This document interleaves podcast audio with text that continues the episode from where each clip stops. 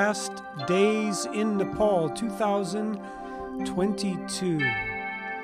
If you listened to last week's podcast, I basically spoke about the difference between me being a pilgrim and a tourist. Now, some of that podcast might have come off a little stern, maybe, or just, I don't know, harder than people necessarily want to hear, but I did go to Nepal as a pilgrim, not a tourist, so uh, I had to make that clear a lot. But, you know, towards the end of my trip, actually just the last couple days, my last days in Nepal, uh, changed a little bit. Now, here's why. Here's why. Because uh, most of my pilgrim places, most of the holy Buddhist uh, areas that I wanted to go to, was completed. Was complete. So you know, I got to uh, Pharping Cave and I got to y- Yarnik Cave. I spent time at Swayambhunath, the Monkey Temple, a lot of time at Bodhanath, and I was able to get to Lumbini.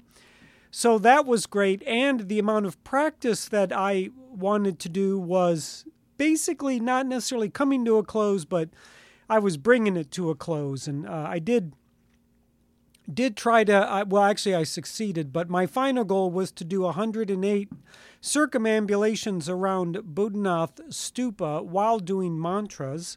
Uh, and that was kind of a big goal to pick up towards the end, but uh, I did make it happen. So you know but that was just more about consistently going for a couple hours every morning and uh, and then take a break and then again in the afternoon and then again in the evening that kind of stuff. So not unattainable. I had i had four or five days to complete it. So the last couple days now i'm pretty close to my goal. It feels pretty complete.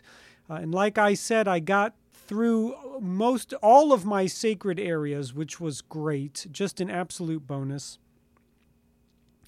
so the, the the holy places, the sacred areas were complete. A lot of my practice is complete. Now here's also a lot of all of my shopping is complete. And uh, part of what I wanted to do also was to go uh, buy Buddhist gear. I have a small online store, uh, a small Dharma store. I have an Etsy shop called Mala Counters. And I also have an online store, malacounters.com. Uh, so I wanted to do a little bit of shopping, get some really unique supplies, uh, and and that was done. And I also I had a number of people ask me to buy them things, which I uh, will not do anymore, just based on the amount of time and energy it takes. And then I didn't get money up front, so so I'm not doing that anymore. But I did complete all of that. So now it's kind of great. I remember like the third day third, my third to, to the last day, uh, the the team over at uh, the Bodhi Guest House, you know, the owner and the cab driver, they were hanging out, and I came downstairs, and they're like, they're like, oh Alejandro, what is schedule? What is program for today and tomorrow? And I was like, oh, I got no program. I'm like, I'm I'm not. No, I'm I'm basically done. I'm waning. I'm I'm getting ready to go. I'm just kind of packing and getting things together and moving slow. I'm not going anywhere. Uh, I'm just I'm just doing my own thing. You know, they were a little surprised uh, because I was always doing a lot. And even though uh, on my second to last day, I did go to Swipe, Swayambhunath in the morning, of course, uh, but then I came back and spent a lot of time at Bodhanath practicing and things like that. What, basically, what I'm trying to do, my friends, is just get to the last two days of my time in Nepal. And all I really need to do is just go practice for a couple hours in the morning, a couple hours in the afternoon, hour in the evening. Uh, it's definitely attainable to the point where I'm not even really thinking about it. And then one day I'm hanging out and I'm like, oh, all my shopping's done. I have no other places to visit. Uh, I picked up all the things that my students and friends wanted. So I was like, oh, I wonder, I wonder what I should do.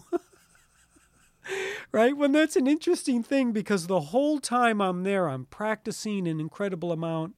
I'm doing some shopping, trying to pick up things for people. I'm, you know, I got to organize logistics to get to Lumbini, to get to Pharping, you know, and then I'm I'm organizing all the things that I bought, you know, because when I went in 2020, I, I didn't really organize things as I bought them. So uh, certain things became difficult trying to remember where I bought what and how much I paid for it and all of that. So I wanted to be very clear about that and finances and all that. So it was kind of funny. I was like, oh, I wonder, I wonder what I should do. and then it just hit me. Oh, I'm a tourist. you know, like the last day and a half. This was when I got back from Sw- Swibunath, you know, and, and I was hanging out at, at Buddhanath Stupa now. And I was like, oh, I'm, I'm just a pilgrim. I mean, I'm just a tourist. And yeah, I just kind of walked around and checked things out, you know, like just things I wanted to see and whatever. It was really, you know what? It was absolutely pleasant.